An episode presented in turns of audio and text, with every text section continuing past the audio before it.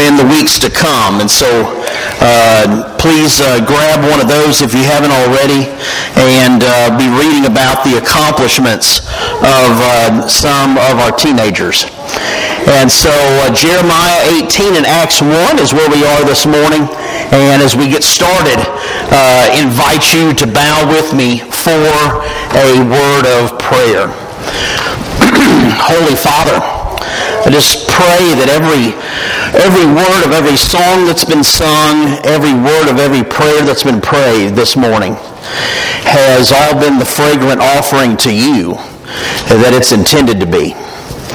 And Father, now as we open Holy Scripture as our guide once again, that you will allow these most ancient of words to permeate our hearts, that you will prepare us to be fertile soil for your word, that you will allow your Spirit once again to clear our minds of all of life's weights, burdens, distractions.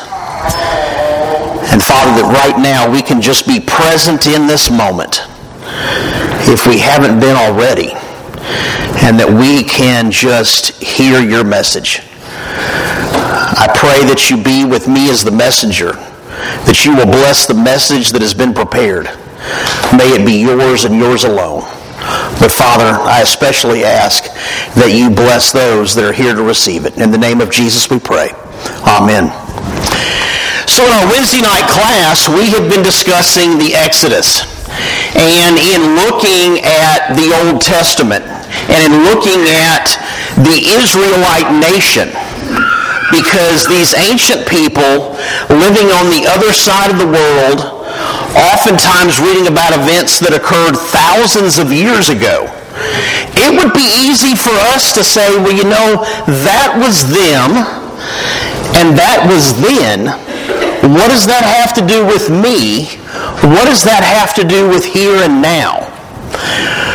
But something that I think bears repeating is that any time in Scripture we read about the Israelites, we can just go ahead and insert our own name right there.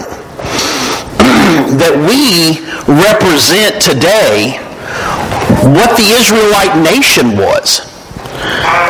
People of God, but people who struggle, right? Because the Israelite Israelite nation struggled at times, number one, excuse me, number one with trusting God. And then they would also struggle with idolatry. How many things in our world today, how many things in our life get in the way of God sometimes? We don't think that we struggle with idolatry.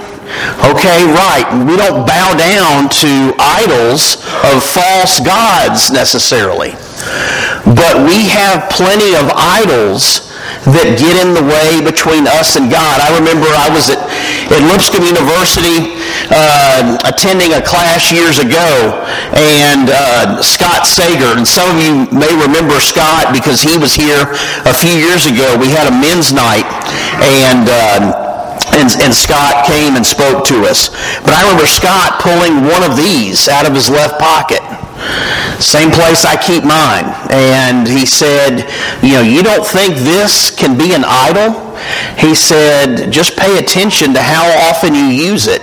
Pay attention to some of the ways that you use it. Pay attention to what this item can get in the way of. And uh, I wonder how many times uh, we have sat in a room full of other people, and I myself included, and we pull that phone out and we start scrolling on it. I know of some families in here that have had that rule that, okay, no phones at the table, right? We're going to at least make it through a meal together without those distractive devices being present while we're gathering around this table as a family. And so, yeah, we struggle in our own ways with idolatry. Uh, we we when life gets tough, we sometimes, we often forget how God has carried us through those tough times in the past. And so the Israelites struggled with all of these things. I think that we struggle with a lot of these things today. And so I want us to read these opening verses of Jeremiah chapter eighteen through that idea of that when the Lord is talking to the Israelites, He's talking to each one of us. This is the word that came to Jeremiah from the Lord. Go down to the potter's house, and there I will give you my message. So I went down to the potter's house, and I saw him working at the wheel. But the pot he was shaping from the clay was marred in his hands.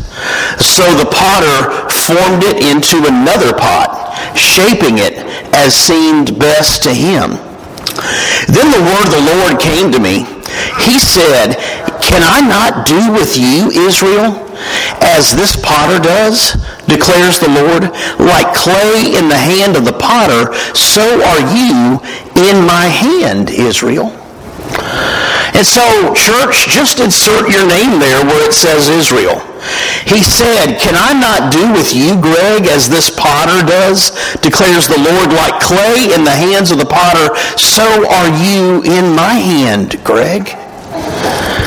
And every one of us can do the same thing, can't we?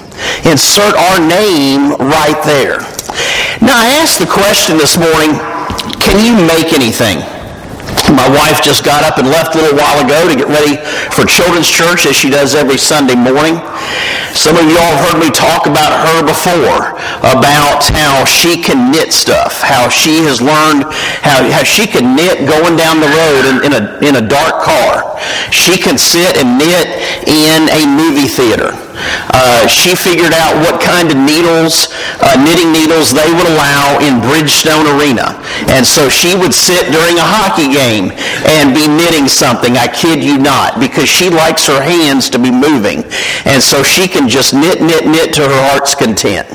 And uh, she's knitted hats and scarves, and then she knits purses and bracelets and little bowls that she throws in the washing machine and felts down and tightens up that knit, uh, and so they could they, those, they could hold things, and and she's given hats and scarves to homeless shelters in Nashville, and and she's done some good with what she's able to make. My dad was a woodworker, and I remember uh, it wasn't that long ago, because I had, I had done a couple of funerals, and I remember thinking, you know, this is not something I want Stacy to have to do any any planning or any thinking. And so I, I met with Blake and Amanda across the street at McDonald Funeral Home and sat down and did my little pre-needs planning. They got a file on me. Uh, they know who my life insurance agent is, so they're going to pay for that funeral. They, they, you know, when I went to pick out a casket, I picked one that was made out of wood, because I thought, well, my Jesus was a carpenter and my dad was a woodworker, and so I'm going to pick out, you know, I got this walnut casket picked out. And so um, and so my dad, I, I wish I, I wish I had taken pictures of the stuff my dad had made. Uh, that, that sort of is a little heartbreaking for me, because he, he passed in nineteen ninety-five, but but Dad could make uh, could make kitchen cabinets. Dad could make a vanity for your for your bathroom. Dad could make gun cabinets. He made uh, he made shelves for people. When I had a clothing store, he made these oak nesting tables, and uh, and so there's a store now in Bowling Green, Kentucky, and I kind of forget when I walk in the door that, oh yeah, and it kind of takes my breath away every time I do it. It's like, oh, I forgot about those. My dad made those. Because when I closed my store, I called him and said, hey, come and see if there's any fixtures you want. And so I walk in, and there they are. What big table that I used to display neckwear on, ties, you might say. Uh, I, four by eight oak table, and my brother has that in his house now as his dining room table. And so I uh, was at my brother's house this past December, and there I saw that table that my dad had made. Now me, I'm not a knitter, I'm not a woodworker. Some of you are laughing because you're thinking, I, we've seen this before. Yeah, but it's been about nine years. Me, I'm a potter. It's okay to laugh. I'm a potter. Yeah. Uh, I wish they had put the date on this. It just says Gregory in very neat print on the bottom of this. But yeah, this was clay, and I made it into a pot. And I think it was kind of prophetic, because we got U T orange, and then we got some Lewis County gold in here on the inside. Not sure why I wanted to paint it orange and gold, because, I mean, those are colors that I would not recommend people wearing at the same time. Uh, but nonetheless, uh, that, that's what I painted it. And so this was supposed to be an ashtray. Uh, don't judge. It was the seventies, and a lot of people smoked back then. Both my parents did at the time, and so uh, and so yeah, I made that with my own little, like, first grade hands or whatever it was. And so, uh, but you know what? I still use it today, because in order to in order to bring this, I had to dump the contents out into a bag, and I was kind of amazed at how much stuff this little, I'm going to call it now a bowl, but uh, how much this how much this thing held. Yeah.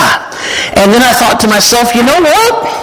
As as ugly as that might be to some people, that ugly little ashtray has stood the test of time. You know, next year it'll be a half century old. I wonder how many people have made things that didn't last fifty years. And so I had this image of myself dropping it and it breaking right here. I was like, well, okay, it made it forty-nine. But no! Uh, I made that, and so uh, the clay had no choice uh, when I made that with my little my little first grade hands. Uh, it had no choice. It might have wanted to be something beautiful. I didn't give it that choice. Uh, I made it into what I made it, and so uh, you know, it, it's a case where it might have said, you know, I'd rather be like a, a bowl or a, a coffee mug or something like that. But I was the potter and it was the clay, right, church? It didn't have a choice of what I made it into. But I made it into something that lasted. I made it into something that is still useful to me, because I know exactly the kind of things that I keep in there. And some of those are things that I want to keep my whole life. Some of those little mementos that I keep in that, in that little bowl are things that I don't want to lose. And so those are things that, while they may not be valuable to anybody else, they're valuable to me. And so we think about us being a lump of clay, and that is the title of this morning's message. When we think about us being just a lump of clay, that we allow God to mold us into whatever He wants us to be. At least that should be our understanding.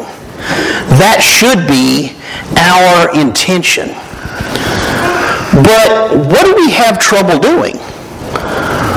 I think we often have trouble, church, letting God take control, don't we? We have trouble saying, I'm the clay and you're the potter. Make me, Lord, into whatever I need to be. Oh, dear God. It's the morning. It's another opportunity. Make me into whatever you want to be. Mold me just a little bit more on this day. We probably don't do a very good job of that, do we, if we're honest? We jump into the day. We might have our devotionals and our, our things that we read. But a lot of us are probably pretty good at holding back and maintaining control of at least a part of our lives. Now, the word often used in New Testament Scripture is submit. And some of you have heard me preach and teach before that, boy, submit is not a word that we like.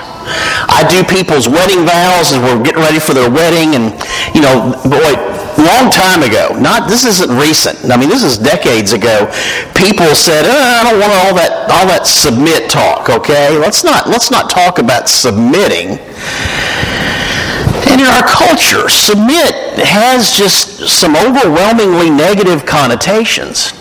And years ago, I suggested a word that we use in place of submit. Some of you may remember me suggesting this, but that we say yield instead. That we all know what a yield sign looks like on the roadway. That we slow down, we look over our shoulder, and it means that if somebody else is coming, we let them go first. And so that we have this idea, if, we, if we're not comfortable with submitting to one another, as Scripture teaches, that we can at least get the idea of yielding to one another. But when it comes to God, whether we call it submission or we call it yielding, what we really need to be doing, church, is being willing to totally surrender. Being willing to totally say, God, I am not worthy of your gift of grace. God, thank you for having enough compassion on me, a lost sinner, that you would allow Jesus to lay down his life on the cross so that my sins could be forgiven. That we're a people who say, God, my life, when I take control of it myself, is a mess. But realizing this morning that even if we made that decision a long time ago to give our lives to God, that we can at least say, wait a second, there are some places in my life, some areas that I'm still holding back. I'm withholding some things. I am not giving it all to God. Because that's in our nature. It is. It's in our nature to be in control. To at least desire to be in control. And so what God is asking us is, hey, realize that I'm the potter.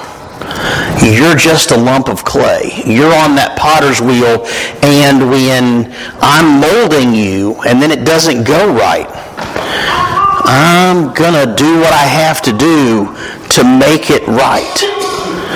Sometimes you might have been in those situations where you felt like, wow, I'm going through something here.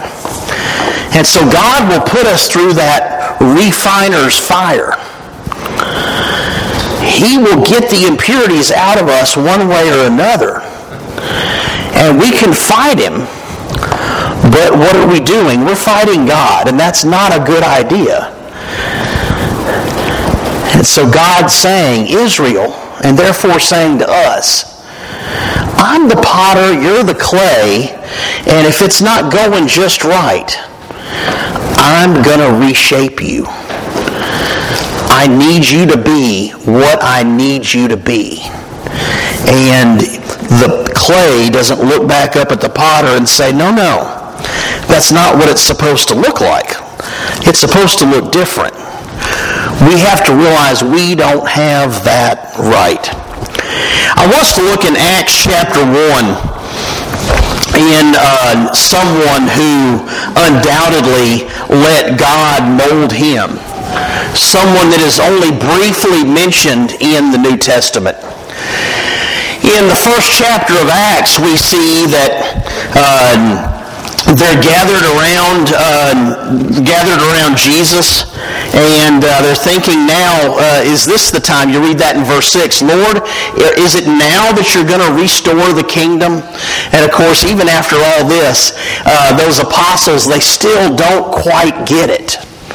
And I, I want to be sympathetic with those guys because I feel like if uh, if I was among those those eleven that were remaining, that that I would have still maybe been a little thick, that I would have uh, had trouble fully understanding what it really meant to be part of God's kingdom and what the plan was.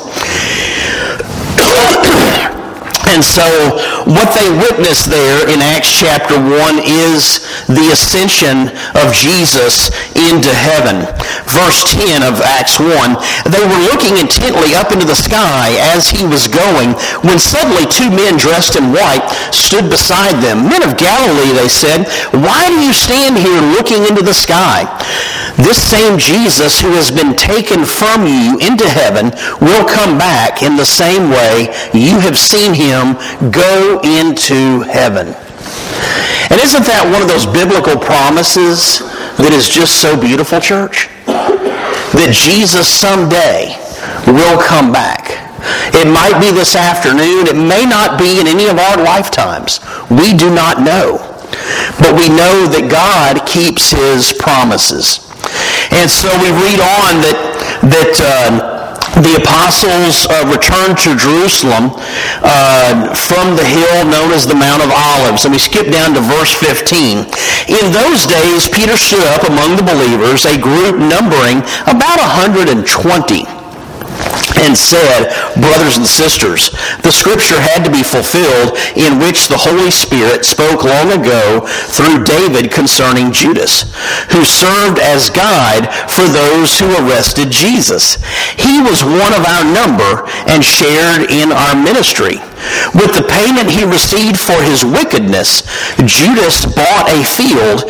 There he fell headlong. His body burst open, and all his intestines spilled out.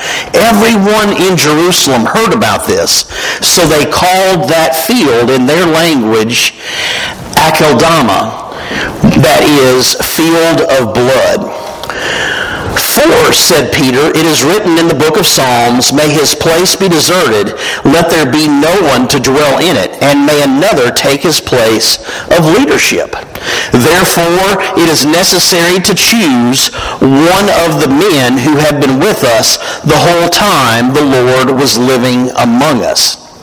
Beginning from John's baptism to the time when Jesus was taken up from us. For one of these must become a witness with us of his resurrection.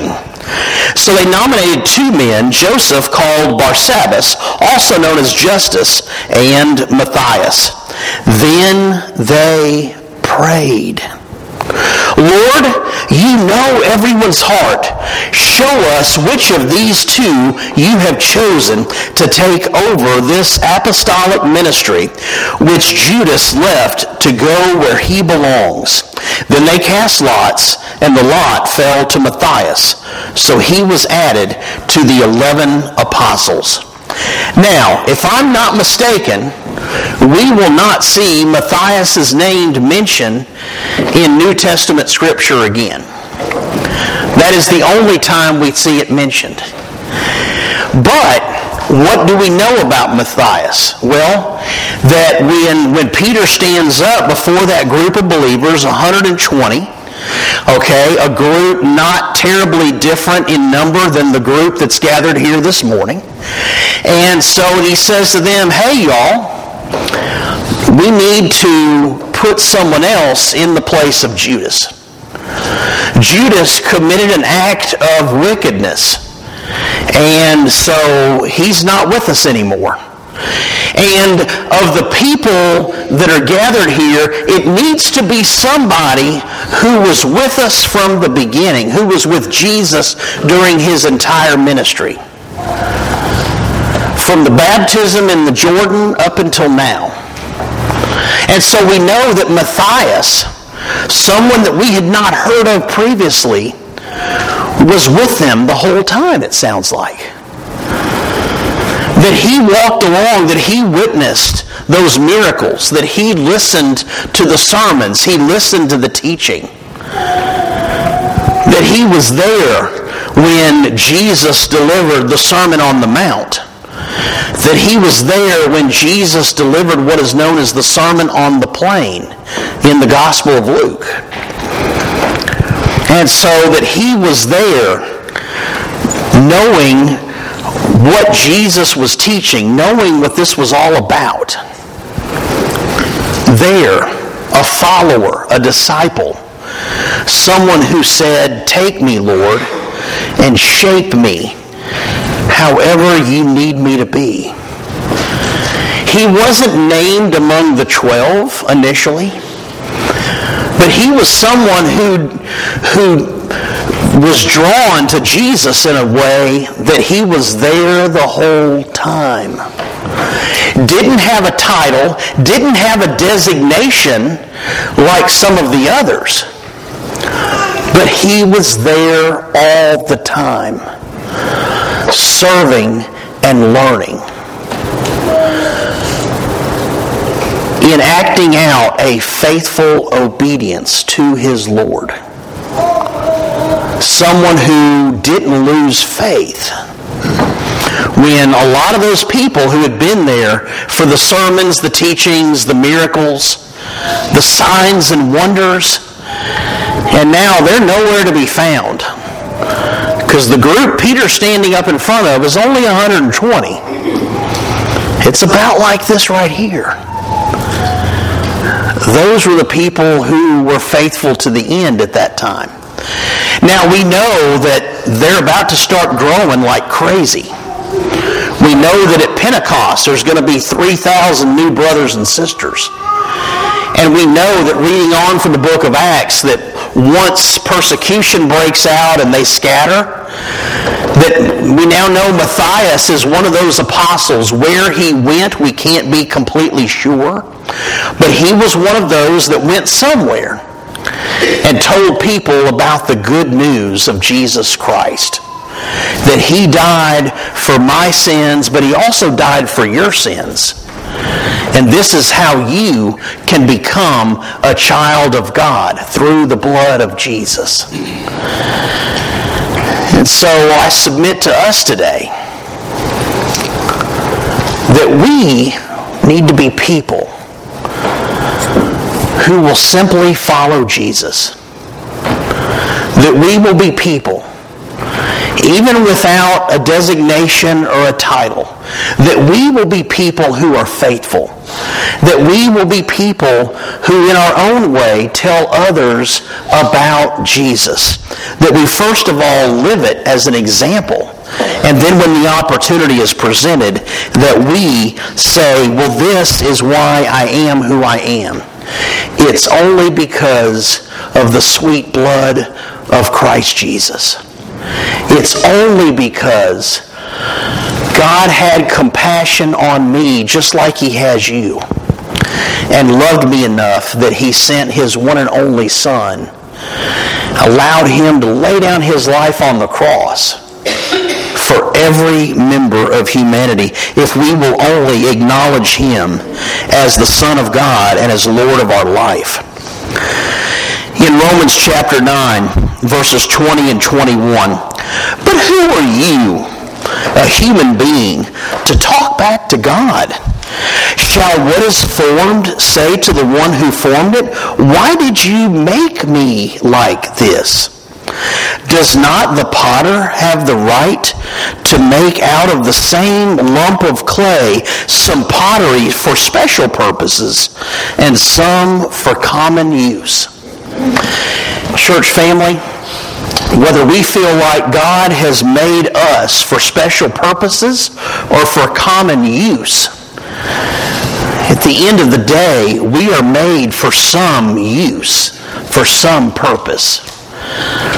Let's be surrendering to God and letting Him shape us and mold us however He needs to. Let's be surrendering to God and saying each day, "Dear Lord, guide my steps. Lead me where you need me to go, and give me the words to say." We do that, and the sky's the limit as to what He will shape us into, where He will lead us, and what He will give us the words to say in front of people that we might have never imagined. We have no idea until we submit to God. But let's not forget, what did they do? What did those apostles do? What did those disciples do when Peter said, "We need to find someone to take his place"? Because they wanted there to be twelve. That was a number of completion to them. The same number as the tribes of Israel. And so they turned to God in prayer. Let's not forget that, church. How do we seek God's face? How do we say, God, mold me, shape me? It's by being submissive and obedient in prayer. By being people who have a faithful prayer life every single day. If you're with us this morning and you have not yet made that direct declaration that Jesus Christ is the Son of God and that you desire for Him to be Lord of your life, then we offer the invitation as we sing this song in just a moment. If you're with us today and you've got something that's weighing on you that you would appreciate faithful prayers of brothers and sisters in Christ, then we offer the invitation for that reason as well. Let's stand and sing together.